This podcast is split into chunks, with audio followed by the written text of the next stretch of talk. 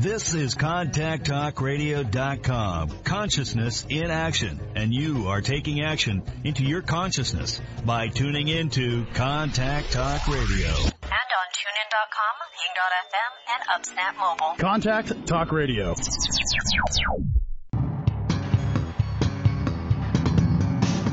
Hey, this is Al Cole from CBS Radio, thanking you once again for taking time out of your hectic schedules to tune in to another fantastic weekly episode of Living Fearlessly with Lisa McDonald. Another shout out of wholehearted gratitude to Living Fearlessly with Lisa McDonald's corporate sponsors, Helton Honda, Forever, and Aha That. Your reviews, clicks, shares, downloads, feedback, and testimonials are always appreciated. Lisa's purpose and mission is to uplift you to fearless and to live more. To appear as a prospective guest on Living Fearlessly with Lisa McDonald or to connect with Lisa regarding her suite of products and services, you can reach Lisa at livingfearlesslywithlisa.com. So for now, hey, our fearless friends, here's Lisa living fearlessly with Lisa McDonald. Good morning, everybody. Thank you so very much for joining me, rejoining me again on this lovely Friday morning. My name is Lisa McDonald, host of Living Fearlessly with the Contact Talk Radio Network. Listenership spans to 145 countries, 220 TV, radio, terrestrial satellites, and the potential for millions of iTunes downloads. Once again, we are joined by yet another phenomenal guest. So, who is my guest of this Friday? Well, I can tell you that Philip Stutts is fighting a rare, incurable disease. Diagnosed in 2012 with the esophageal disease achalasia, he spent five years ignoring it. Frankly, he put his head in the sand, taking medications that did more harm than good and awaiting for the inevitable. Then he woke up and said no more. His mission today is to find a cure and pursue a life of constant growth and giving, and he's making progress. Philip is also the best selling author of Fire Them Now The Seven Lies Digital Marketers Sell, and one of the masterminds behind the curtain of political marketing. With more than 20 years of political and marketing experience, Stutts has worked with multiple Fortune 200 companies, has over two decades of experience working on campaigns with billions of dollars in political ad spend, and contributed to over 1,200 election victories, including hundreds of U.S. House campaigns dozens of U.S. Senate campaigns, and even three U.S. presidential victories. Philip is the founder and executive chairman of Go Big Media, a political media firm, and the founder and CEO of Win Big Media, a corporate marketing agency. Together, these companies have more, have won more than 41 national awards for marketing and creative content. In addition to being represented by Gary Vaynerchuk's Vay Speakers and a keynote speaker for one of the country's largest privately held speakers bureaus, Kepler Speakers, Philip has made more than 260 national media appearances, including CBS, ESPN, Fox News, Fox Business, MSNBC, and CNN. He has also appeared on some of the world's most popular podcasts, including Gary Vaynerchuk's The Daily V, The James Altucher Show, The Adam Carolla Show, the Dr. Drew podcast, Jay Abraham, The Ultimate Entrepreneur, Big Questions with Cal Fussman, and the Dr. Gundry podcast. He has been launched as a marketing genius by Fox Business, the Political Guru by ESPN, and the Michael Jordan of Political Marketing by Mike Dillard. Welcome to the show, my friend. How are you today? Good Lord, take a breath, Lisa. Thank you for doing that. well, that's a testament to you, your repertoire, your your staunch mindset for you know endeavoring to embark upon all these uh, important initiatives. So, pat on the back, kudos to you, my friend. You've earned it. Thank you. I appreciate it. Let's jump into it. Let's jump into it. So, you know, I'm always interested with the inception of the backstory. And, you know, maybe the best place to start right now would be how is your health currently? How are you doing physically? Yeah, I'm stable. I, um, you know, I was diagnosed in 2012 with, a, with as you introduced me, a rare esophageal disease, and uh, you know, basically, it affects one out of 100,000 people most of those people are in their 70s and 80s. I was in my 30s when I was diagnosed.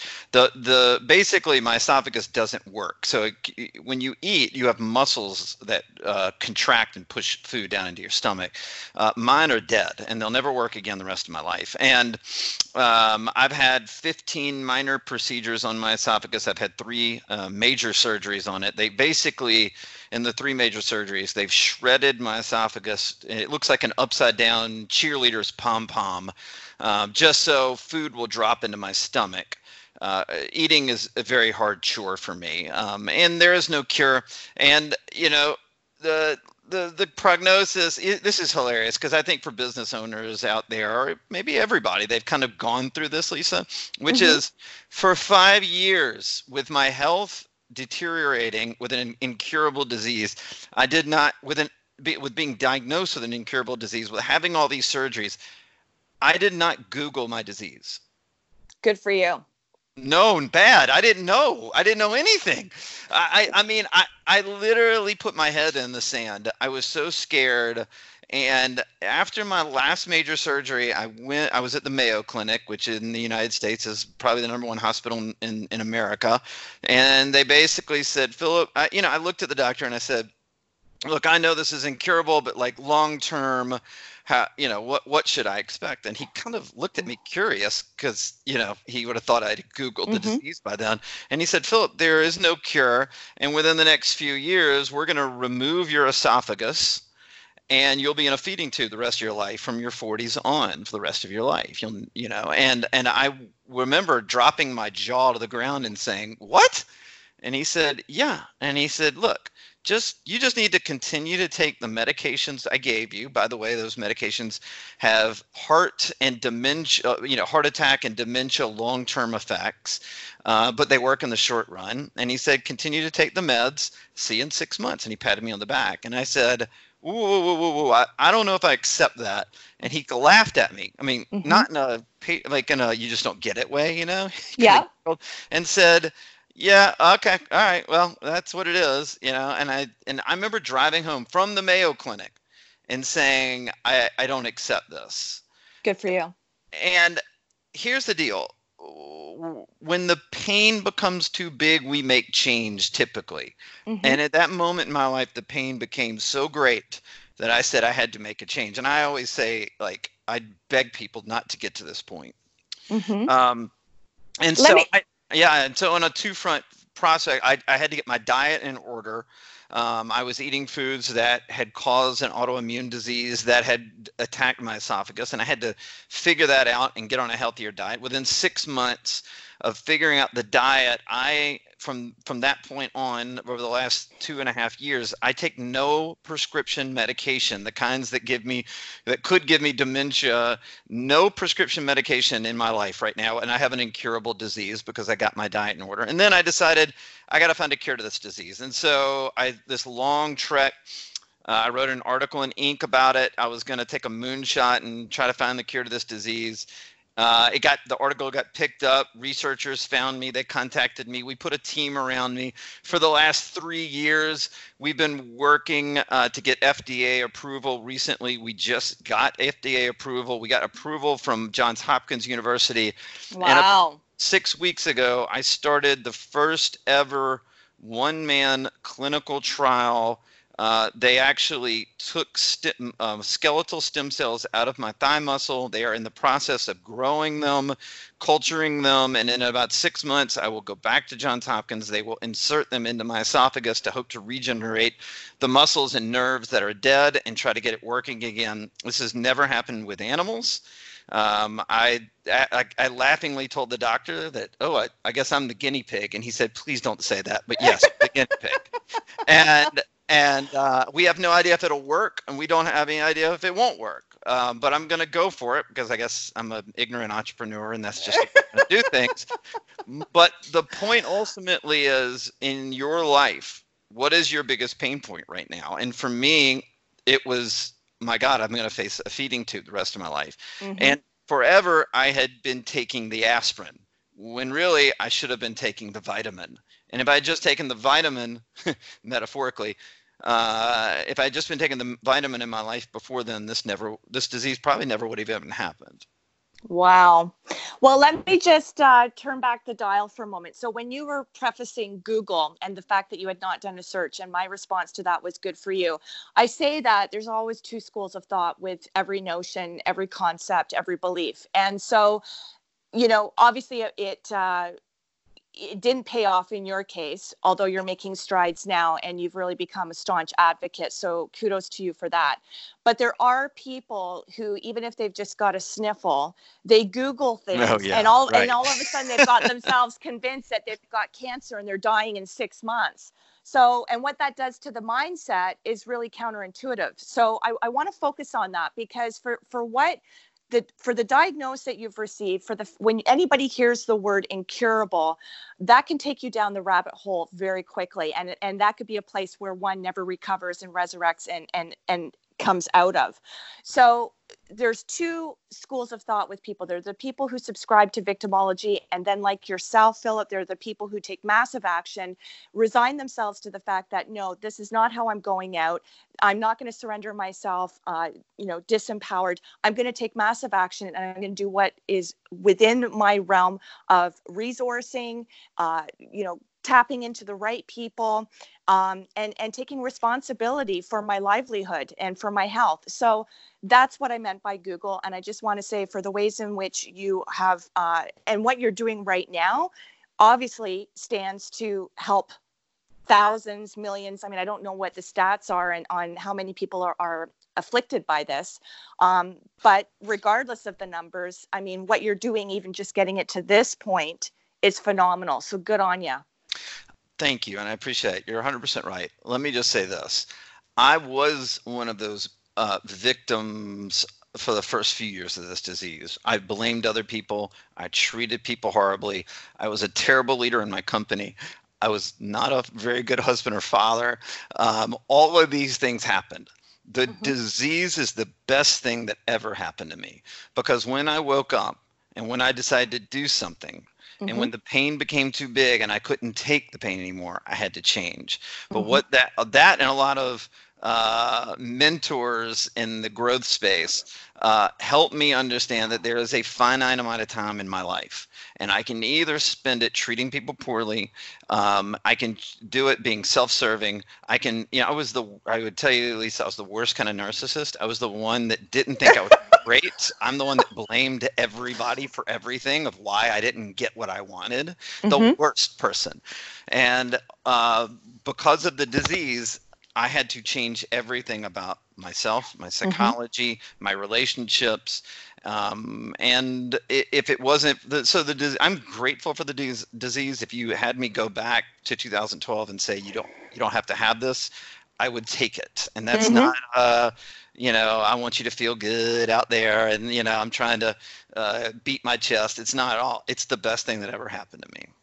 Well, I love and appreciate that you said that. I mean, I, I really want to impress upon this for the benefit of the listening audience because, not unlike yourself, Philip, oftentimes the guests who show up on this program, uh, and even for my own backstory, I very much wholeheartedly subscribe to that whole ideology, you know, because when we talk about purpose, I think it's a misnomer when people associate purpose with passion. I think purpose is birthed out of desperation and being in the shits.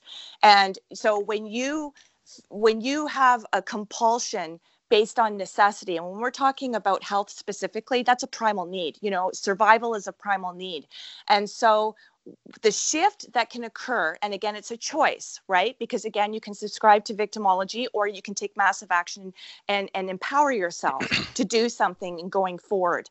Um, so i think it's important that people understand that just because you you are met with a diagnosis or a bankruptcy or a divorce or your business is tanking whatever the case may be that does not have to be the final finale. That does not have to be how you go out. No oftentimes when people find themselves in the abyss that's when they get massive massive um, in like reinvigoration to go okay no we got to play with this we got to figure this out and we've got to go forward full throttle this is non-negotiable so i appreciate that you said that because there's a lot of people who are tuning into this program who for whatever circumstance they currently sit in they're more inclined to be negative pessimistic dismal jaded bitter resentful and they've resigned themselves to any recourse so thank you for saying that Sure. I appreciate the platform to say it. Absolutely. So, you know, when we talk about your diagnosis in 2012, Philip, um, and you, you've gone on record here as saying that that was, you know, it was a blessing in disguise, more or less. I'm paraphrasing, obviously.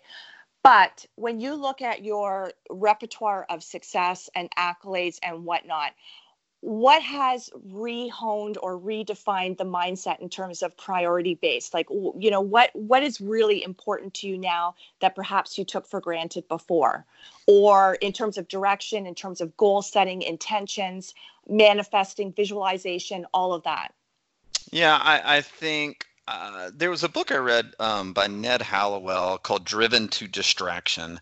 And the, in the book, um, he talks about trying to understand how every brain is different and to try to utilize your brain in the finite amount of time you have in your daily you know routine mm-hmm. and so uh, first of all i had to reorganize when my brain was powerful and when it was declining right so mm-hmm. in the morning i'm very i realize i'm very analytical and what i had never done was study write um, read, you know, try to to get knowledge early in the morning because that's when my brain is on fire. And when my in the early afternoon after lunch, I literally want to sleep for four hours, and that's a good time for me to do meetings and phone calls and things like that because that re-engages my brain. And mm-hmm. so, one, I had to figure out how I worked internally, and two, um, I my my strength and my my detriment is that I'm very focused. So I I literally am single-minded. I can, you know, I'm I'm like a dog with a bone. I I will not stop until I reach whatever I am I reaching. The detriment to that is uh, when I'm so focused on growing a business, which, you know, I have one of my marketing companies grew from zero to 28 million in less than five years.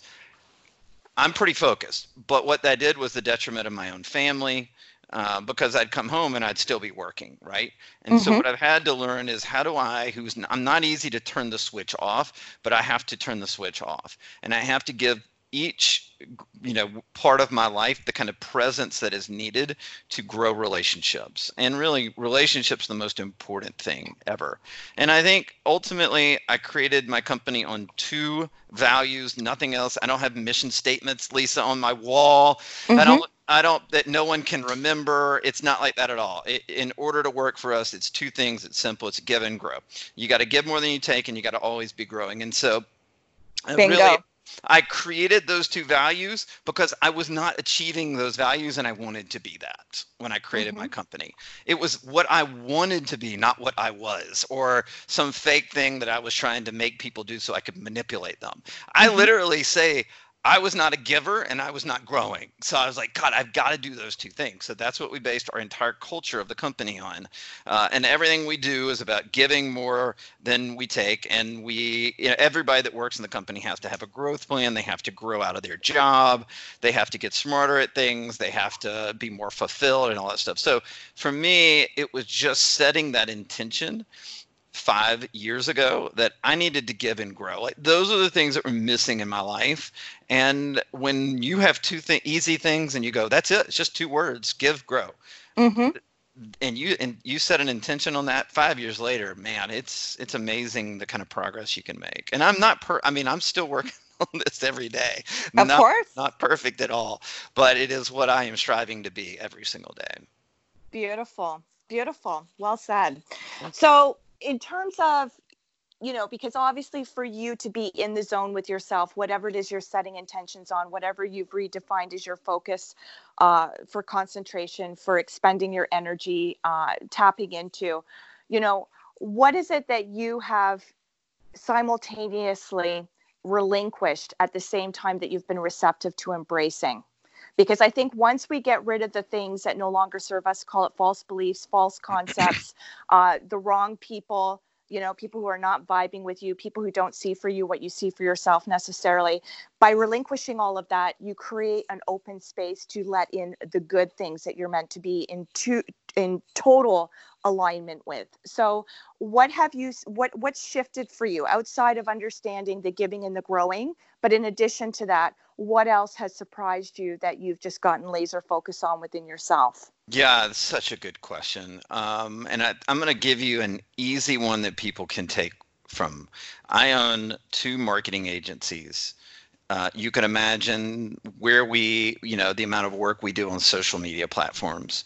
I relinquished um, getting on social media mm-hmm. um, for the majority of my day, unless I have to, or unless I, you know, there's I'm not perfect. It, there will be times where I just lay in the bed and say, "Give me 30 minutes. I just want to scroll through Twitter for a few minutes and turn my brain off." But for the most part, 99% of my time is off of social media platforms even though this is what I do for a living. And the reason is is I believe it changes my brain. It it it takes away my focus to give presence to my family, to my friends. Uh, when I'm eating, you know, a meal or whatever, the phone is not near me. Um, and I know this sounds crazy. I, I actually wrote a Medium post on this a few months ago. I, I believe that social media and the divisions that it is causing is to, is going to have a massive market correction uh, mm-hmm. at some point in the next five years. And I think people will people. It's kind of like let's look at the big box grocery chains or the Walmarts of the world or the you know the big grocery chains. Mm-hmm. Uh, they grew like crazy in the 80s and 90s, but in, in the last 10 years we've seen this massive movement of small farms giving you know that people are going to buying local buying organic things like that. There's always a shift back to what we knew worked to begin with rather than mm-hmm. ease and convenience. And for me it's social media platforms. I, I think that it had served a great pers- purpose many years ago. I believe it is uh, going into the pits of hell now and i need to get off of that because my brain doesn't need to be wrapped around okay, well, that's a good segue into something else that you, a lot of what we're talking about just made this tweak for me, uh, which I think is worth asking. So, when we look at the culture of humanity or the culture of leadership, do you think by and large, and again, a lot of this, you know, it's based on do you err on the side of positivity? Do you err on the side of negativity? Or are you somewhere in the middle? But do you think people are becoming more or less more awakened within themselves because we know this is an inner journey. Everything starts with self uh, before you can create and and shift monumental change for other people whether it be your clients whether it be your friends your family your colleagues whatever the case may be. Or do you think that the majority of people are still asleep at the switch? God this is so weird I literally had this conversation an hour before this interview. Get my, out. my my wife and I had this exact literally awake and asleep. This was the exact words that were used. See, no coincidence. I say that it's, all the time. It's freaking me out right now. But I believe the majority of people are asleep right now. But I do believe there is a great awakening and I think more and more people are becoming conscious. Um, and I slept through the first 40 years of my life. For sure, I slept through, I manipulated, I did terrible things, and I was modeling poor behavior. I didn't know any different. Uh, I had great people that entered into my life that that showed me that I, I almost had to like peel an onion layer of my own consciousness for years to understand who I was and where my behaviors come from and how I needed to live my life. Now, again, I go back to the disease. I don't, I don't know if that would have happened had I not had the disease, but it has made me conscious. I, I, I now understand where all my behaviors come from and I can do something about that. And, and I think we're in a world right now where everybody, we were all modeling previous generations that were trying to do their best but basically slipped through life. And then they they evolved a little bit more. And i think our generation and the next generation are going to evolve in a massive way a a an a, a scale we haven't seen before. So i think we are coming into an awakening age. It may take another 100 years but i do believe that's where we're going. Okay and so, you know, oftentimes people, whether we talk about this metaphorically in people's individual personal lives or we talk about this at the collective level in terms of mass humanity, you know, how much further down do you think we can possibly go before we go we can't go any further. Now we it, it, no differently than when you have having received the diagnosis for the incurable disease that was a light bulb moment for you. That was an epiphany cathartic aha moment. So if we're talking about the masses the collective how much more can we dip and what is it going to truly take before we all hopefully majority wise consensus wise become awakened. Like what is it going to take? Well in the near term it's it would be some reckoning and tragedy and something horrible that would happen that people would realize that they're sleepwalking through life and they don't want to live that way anymore. If there is no you know moment of uh, that changes the world then it's going to take time and it's going to evolve. I do think we're in evolvement, but evolvement takes 100 years, you know, mm-hmm. 50 years. Mm-hmm. So uh, I think it's a gradual shift, unless, of course, you know, I always say it's like the Katrina moment. Um, New Orleans became a totally different city after the Hurricane Katrina. Um, and maybe there's a Katrina moment in, in this world that we're just unaware of. I don't know. Mm-hmm. Well, and I, I echo your sentiments, but then I think to myself, you know, when we when we look back historically at different things that have transpired that you think would be the epiphany aha moment that would get people not just transitioning for the short term but for the long haul and staying the course. So when i look at events like 9-11 or when i look at katrina or when i look at you know how, how many how many children have innocently been slaughtered in schools because of guns and things of that nature. I think, you know, how many more incidences does that require before people go enough is enough and wake up to this you know because the worst things bring out in many cases the best and so when i reflect back on 9-11 you know everybody seemed to be really uh, you know, in this communal space of love and appreciation and gratitude and camaraderie and uh, helping thy neighbor and all those things. But then it's like now it gets replaced by another tragedy. And it's like, I don't know if we're just becoming so desensitized because these things happen daily and people are only plugged into the negative events of the world as opposed to making the concerted choice of focusing on the good things, being a contributor, knowing that there's always something within their realm of individual responsibility that they can roll up their sleeves and take act, um, active uh, momentous action in in reversing the course or undoing the damage. So it's, it's like that's what i find dispiriting is i would think that our our humanity as we now know it has experienced enough catastrophic transformational things that we would all get on the same page and stay there yeah, I mean, you know, let, let me just take maybe uh, an example from my background, which is I come from political marketing. And I really think in the world, the conversation we're just having, that we are in the most disruptive moment in human history. Um, mm-hmm. I really do. And I'll walk through what that means. And the reason that I feel like I'm more attuned to this than most is because in politics, uh, we always are about two steps ahead of the curve because when when you have an election day every year, or every two years, or every four years, uh, you're forced to innovate at such a level that disruption happens very quickly, and mm-hmm. then you adapt, and then you start innovating again until the next disruption. So whether you hate him or whether you love him, Donald Trump is the most disruptive force that has ever hit the in the history yes. of polit- and world politics um, you know, you know, you know, he is a massive disruptive force. That happened because of all the things that you just said. People were sick and tired. People were fed up. People felt left out. People felt like they weren't being represented, um, and they decided, you know what? Maybe he's not the perfect candidate. Maybe we don't like him. Maybe you don't agree with him, but he's the Molotov cocktail to the political system. yes. And we are just, going I'm telling you, I'm not making this up. This is what polling says. This is what data tells us. The voters, even though may, they may not have liked him, wanted to throw a bomb and blow up the system. Mm-hmm. And a metaphorical bomb. And they did.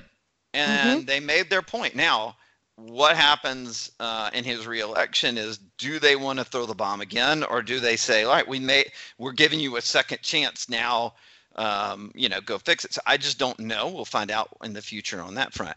But that leads to this. So i've seen this massive disruptive force into my marketplace. And i always tell businesses and just because i saw this massive disruptive force, uh, disruptive force in my health that your disruption for a business owner. It's coming. Trust mm-hmm. me, it's coming. I could give you endless examples, um, and one, and I talk about this in my book, but uh, is autonomous cars. It's not that autonomous cars are coming. We all know that they're coming. It's the second and third order consequences of them. And I'm going to give you one. Autonomous cars is one example out of 10,000 that will happen in the next 10 to 15 years of disruption. But with autonomous cars, it doesn't, we know that they're coming. But what happens to local governments that give speeding and parking tickets when the autonomous cars won't speed and they'll park themselves legally every time? What happens to that revenue? Yeah. What happens to when there are 99% less accidents out of car accidents? What happens to insurance companies that you must get insured your your car and your you know your uh, you must insure your car with? Those rates will completely uh, go away. What happens to emergency care workers when we have 250,000 less um, automobile accidents in this, you know, let's say in the United States, because that's typically what we have per year. Mm-hmm. What were those jobs going to go away? What happened? One of the good disruptions is what happens to lawyers that sue for traffic accidents. Okay, they're they're they're going to be disrupted too, and maybe in a good way. But the crazy one is what happens to people that are on organ donor lists whose lives are on the line when we have 35,000 less car accidents every year do they die? What happens to people on those lists? There this is one disruption with a thousand different second and third order consequences. Eh, listen i when i give speeches i talk about the construction industry. That's the same thing. They're going to be 3d printing houses. So what happens to construction workers in the future when when a machine will make a house? Mm. um, and and by the way that house will withstand an, an 8.0 earthquake or a, a category 5 hurricane. Um, and by the way you don't have to have the crazy I, I live in florida. My god my insurance is insane because of hurricanes, but that will all go away. And that again, one other industry, right? And so my point is is that I could literally do this for days and days and days and give example after example after example. We are in an incredibly disruptive moment. You can as a business owner, you can continue to take the aspirin and put your head in the sand like I did with my own health. And mm-hmm. you can say, I don't want to deal with it. I don't want to innovate. I don't want to change. I don't want to adapt. Or you can take the vitamin right yes. now and start adapting and changing and being ready when the when the disruptive moment happens you're on the top of your market. And so i'm always when when i speak uh, for gary vaynerchuk speaking bureau or keppler speaking bureau i'm always speaking to business owners and telling them these are the ways you do it within your own marketing. I can tell you how to disrupt your marketing to win in any environment and but if you just play the same marketing game you've played your entire life, you're going to lose. There's a hundred percent chance you'll be out of business in 10 years. Absolutely. Well, what a brilliant mind you have. I love everything you said and turning it on its head like that because I don't think a lot of people have really evaluated it from that perspective. And so when you talk about the vitamin, you know, I, what what you say there, what comes to mind is the matrix. Do you take the blue pill or the red pill, right? right. totally. It's a great one. Yes. Yes. And so, because this show is all about living fearlessly, but no differently than other uh, words in the English language, whether it be success, whether it be legacy, you know, we all define these individually unique. Uh, you know, there might be shades of color that ring true in everybody's explanation or definition, uh, definition or, or interpretation. But what does, I mean, clearly you're embodying living fearlessly. Um, but what does it mean to you if you had to succinctly break it down, Philip? Uh, you know, I wish I could say I am fearless. Um, and I would tell you that even about 12 months ago, my wife looked at me and said, You're still, uh, when it comes to, let's say, money, our own financial money, you know, I'm always driven, oh my God, we're going to lose everything. So I got to work harder. I got to do all these things, right? Mm-hmm. And when mm-hmm. I so my point is i do my aim my intention is to live fearlessly but we're all driven by fear. All of mm-hmm. us right? And so that i must identify where those gaps are and i must go work on that. And so my wife's right. What's my let, let me just take that one example. God my wife points out all my flaws. And and she's I, I she's right. I, otherwise it would kill me but she's right. And it's like um, I, I, was every time we would spend money on anything, I would be like, "Oh my god, we, we, we can't spend the money. What are we going to do? We could lose everything." and what's your mindset when you have that kind of attitude? What's your mindset? Are you growing, or are you living in fear? living in fear is not going to get me to where I want to go, where I don't have to worry about money anymore. Mm-hmm. It's just mm-hmm. not. Mm-hmm. And so, if we decide to spend money on something frivolous, I need to be okay with it because mm-hmm. ultimately it's not like I'm just blowing money at a casino, but like if I but if I'm like, okay, you know what? I'm not worried about that anymore because I'm going to go out and create and give and be generous. And so for me, that is the key to how I have to overcome that fear, that particular fear for me. It is, Mhm. and it is very real. And once I've identified it, then I can do something about it. And so I think the key really for me to to try to strive to be fearless is I need to identify what's holding me back. And once I do, I go, oh, that's the reason being is because I'm living in fear on that particular idea, like finances uh, just a year ago. hmm Well, and I think what you've kind of said underscores the whole concept on both ends of the spectrum. It's either you're living within a sphere of contraction or expansion. And so that's where you've got to recalibrate the mindset. And the thing is, for people like you who are very committed to being conscious and consciously awake, you, it's, it, it you know, we're human. I mean, we can't get away from being human. Uh, no matter how evolved we are, or how self actualized we are, or how committed we are to our own personal growth, personal development.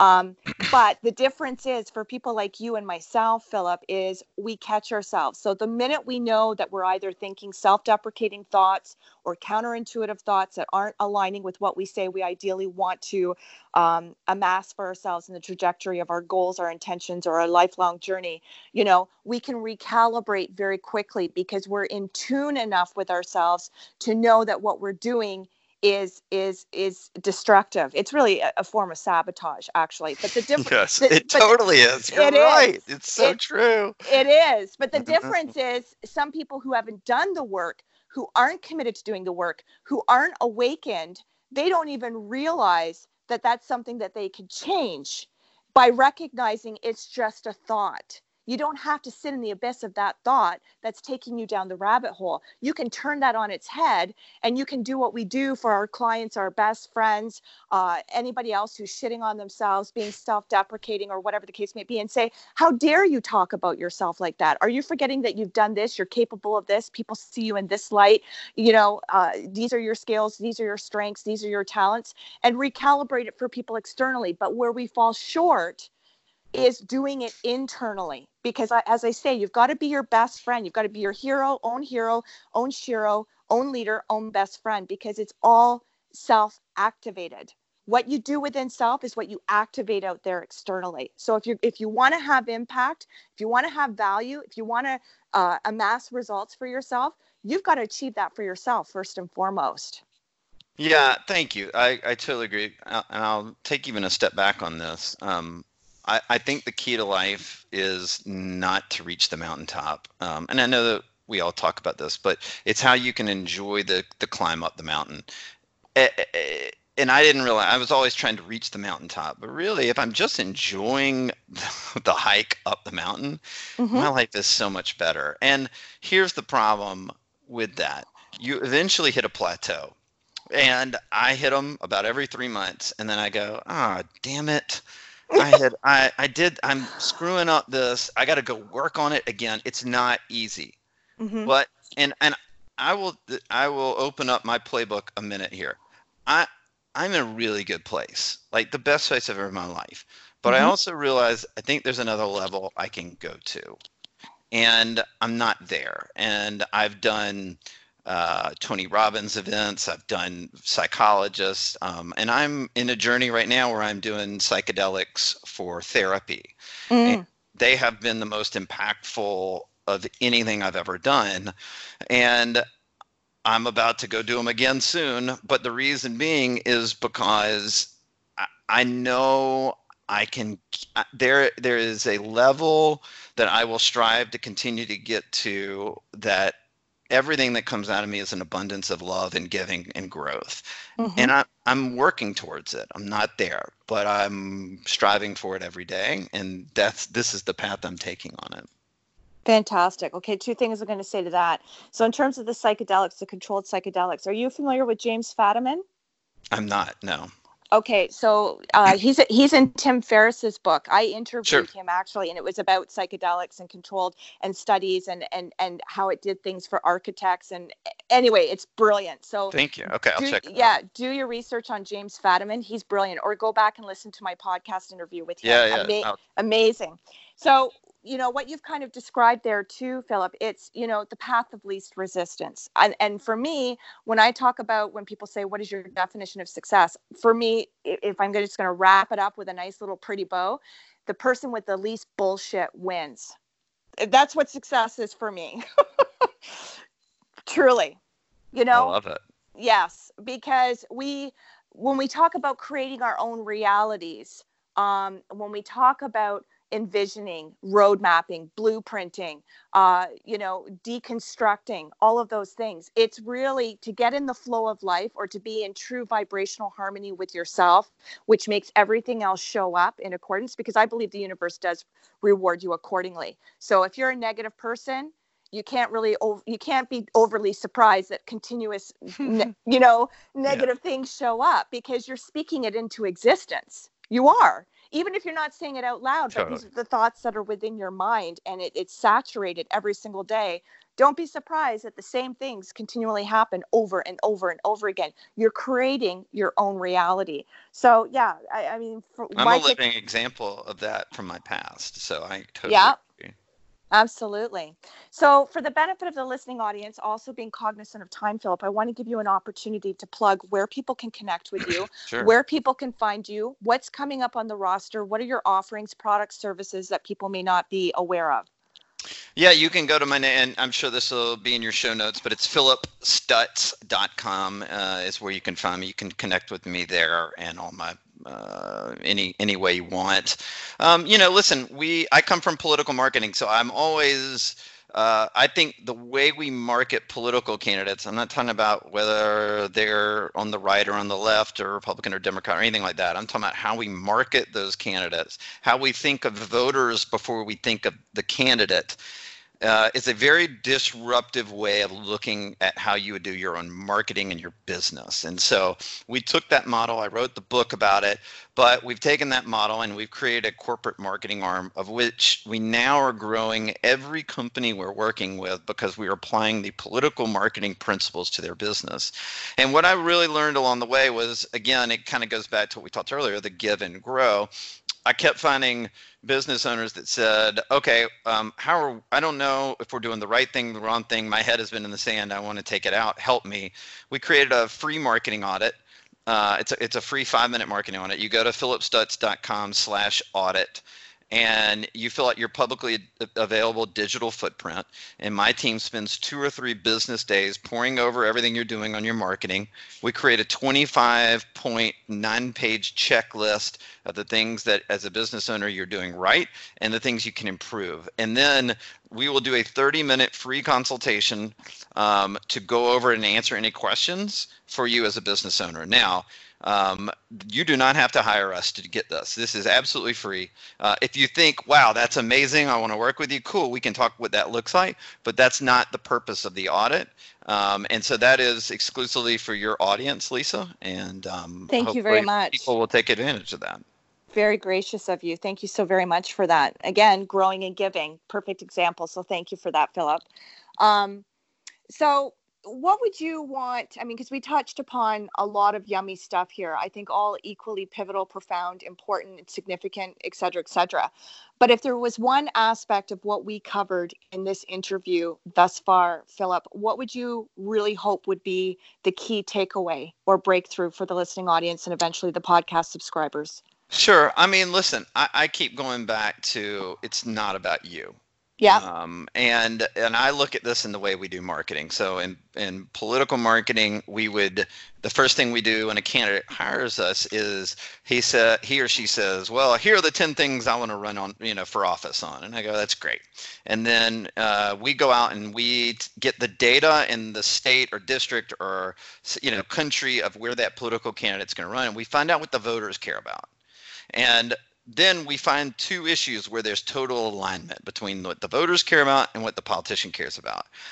It's not a the politician may want to talk about three or four issues that no one no one in the election wants to hear from that politician. It's not about what they want to talk about. It is where they have alignment with the voters. And so when it comes to business owners, too often i'm just as guilty of this we talk about how great our product our service or our business is and we do not think about what the customer feels in the experience. And we are in a digital age where there everybody is glued to their phones and no one feels an authentic um, ad or authentic experience with a product, brand, service, anything anymore. And so the key is to find out what your customers care about and then design your marketing around how your business serves those customers. And I, you know, I can give you a million different examples, but for the for the summary of what you asked, it again goes back to giving and growing. It is about finding out what other people care about and then delivering to them based on how they feel, based on their needs. If you have a great product, figure out a way that it makes the customer say, I can't live without it. And Mhm. that's what we lack. We lack relationships now because of the digital platforms. And if you, as a business owner, can build relationships with your customer, you will be in business forever. And the reason I know this is because for the last 30 years, all I've ever done is build relationships with voters and politicians. It's the foundation of everything I do. And when I went, oh my God, the world is being disrupted and the businesses out there are not doing this. And there is a niche in the marketplace, and I'm going to go fill that void. And this is what we teach and what we help businesses do. Brilliant. Brilliant. Well, I've always said, and I've been a staunch supporter of the, the whole ideology that if you can build a business model around tapping into a certain demographic of people's pain, you'll always be in business. Totally. And all right, I'll give you a great example. Can I give you one example? Please do. All right. So we work for a major apparel brand, and they came to us, and I think they, uh, when they came to us, they had, you know, they were just entering into the e-com space, and we said, let's run the data and find out what your customers really care about. It'll take too long to explain how we do it, but we can do it. I can tell you everything that your customers think and feel, what platforms they're on, where they spend their money, where they spend their time. And we found out that their customers, the people that wanted to buy their product, over 75% of them wanted social proof before they made a purchase. So our marketing revolved around uh, five star reviews and around real reviews that people had left for the product. Uh, about how it's the most comfortable clothes they ever worn, how they can't live without it, uh, you know, all. So our entire marketing was aimed at social proof. Before they started running ads on their e-com, they had run, you know, for about a year. It was very small, but they had a $55 average uh, in purchase price. After we ran our campaign, we had increased their average first purchase price to $92 that with a 45% lower cost per purchase and the lifetime value of the customer was double what the first purchase was Hmm. so this is all because we tapped into what the consumer wanted the customer wanted and then we delivered on it. And because of that uh, we were able to grow this company on the b2c side. And too often people go out and spend money on what they think will work. And what i beg of people is don't think find out for sure find out with certainty understand the data of your customers and deliver it to them Okay, well, let me ask you this because you have such a brilliant mind. So, and and I understand concepts can contrast one another. So, in the personal growth, personal development industry, some people might argue, and I support this. You know, uh, people talk about you have to believe it to see it. Oftentimes, though, in the business world, call it beta testing, call it whatever, doing research, uh, all of that stuff you know you've got to collect the data and the evidence to substantiate the claim or the clause of what it is you're asking people to then buy in to or see the correlation between why it would be advantageous or beneficial for them to do so.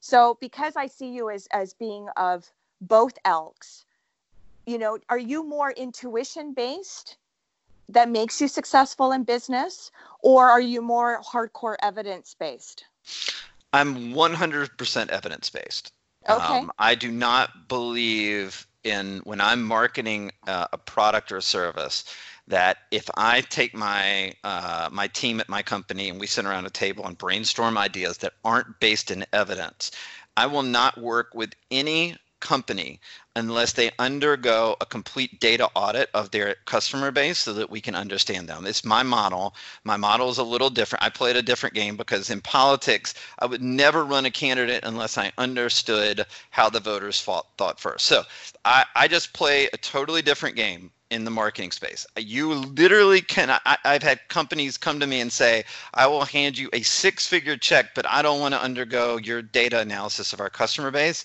And I've said no.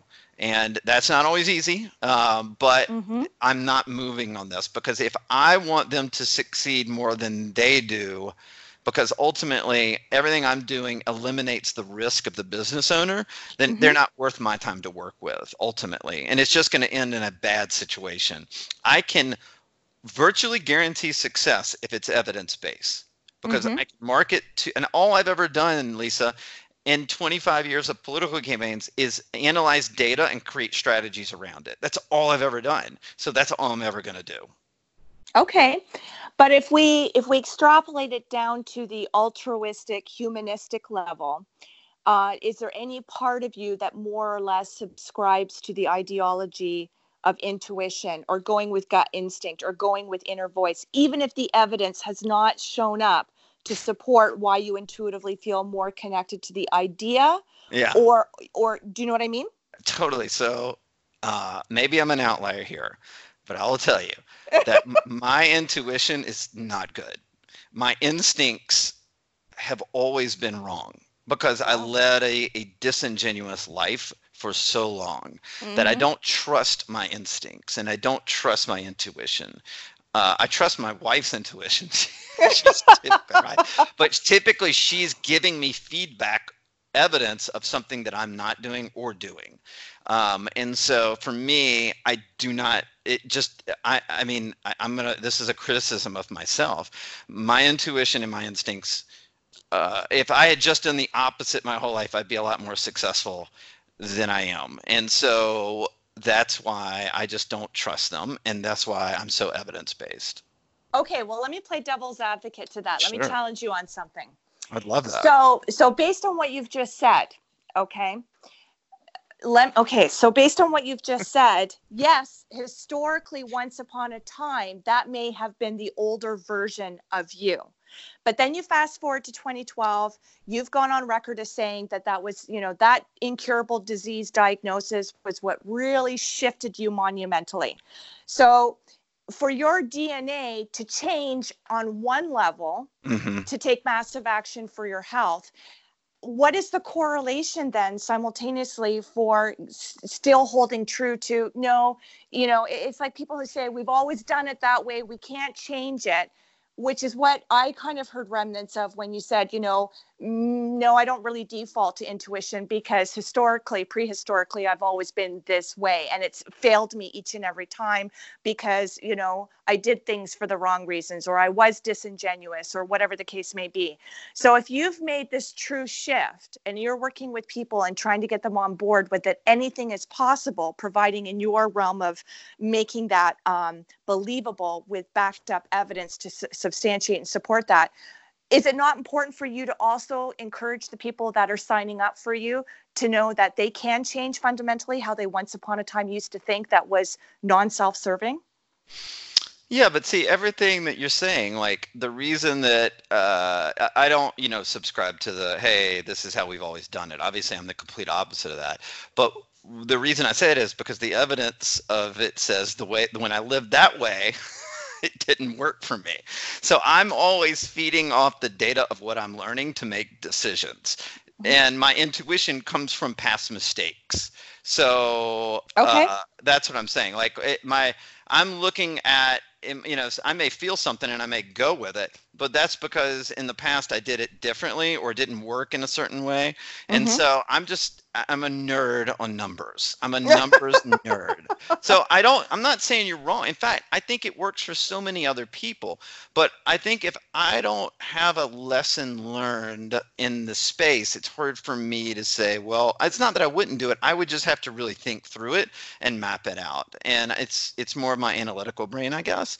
But that's just how I would look at it. Um, it any feeling I have is based on prior decisions and prior uh, mistakes or correct decisions, and Mm-hmm. then I'm gonna take the next step in the direction that gives me the best advantage to help other people.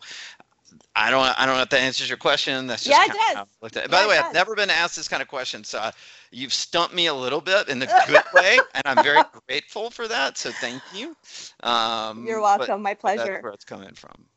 My pleasure. Well, you're you're a great guest to have because uh, you know when I talk about vibe attracting tribe, people oftentimes misinterpret that to believe that you know only if you subscribe to my ideology or my philosophy do you then fall into the category of vibe attracting tribe. No, I'm talking about people regardless of what they believe, but they're still committed fundamentally uh, to rapid growth, rapid momentum, Sure. succession. You know that's what I'm talking about. So unfortunately, we're gonna we're gonna have to get going here, but you're welcome to come back anytime. Thank you. Uh, I'd like to give you one last opportunity before we close out here. Where can people connect with you, Philip? Yeah, you can go to philipstutts.com. Uh, I write about wild, crazy, uh, idiotic marketing every two weeks. So you can subscribe there. And I don't ever pitch. This, this is not a funnel. I actually just love to write. And this is a chance if you want to learn more about how I think about marketing and political marketing and how it can apply to your business, just go subscribe there. And the, there's the free marketing audit if you're a business owner and you want to gauge how you're doing, and that's philipstutts.com slash audit. Fantastic. Well, Philip, I want to thank you very much for the gift of your time. I want to thank you for all your shared uh, insights, wisdom, vulnerability, transparency. Uh, this this was awesome, truly awesome. Thank you. And uh, yes, thank you. And so, to the listening audience, I want to thank you once again for taking time out of your own hectic schedules for tuning into myself and my guest, Philip, of this Friday. And my purpose, I'm very clear on. My purpose is to uplift you to fear less and to live more. So, until next Friday, when we are joined by yet another phenomenal guest, I want to wish you all my best. Have a safe weekend. Love and gratitude. Take care, everybody. Bye bye. Hey, this is Al Cole from CBS Radio, thanking you once again for taking time out of your hectic schedules to tune in to another fantastic weekly episode of Living Fearlessly with Lisa McDonald. Another shout out of wholehearted gratitude to Living Fearlessly with Lisa McDonald's corporate sponsors, Helton Honda, Forever, and Aha That. Your reviews, clicks, shares, downloads, feedback, and testimonials are always appreciated. Lisa's purpose and mission is to uplift you to fearless and to live more. To appear as a prospective guest on Living Fearlessly with Lisa McDonald or to connect with Lisa regarding her suite of products and services, you can reach Lisa at livingfearlesslywithlisa.com. And until next week, our fearless friends, this is Al Cole from CBS Radio telling you to be your own hero, be your own shero, be your own leader, and be your own best friend.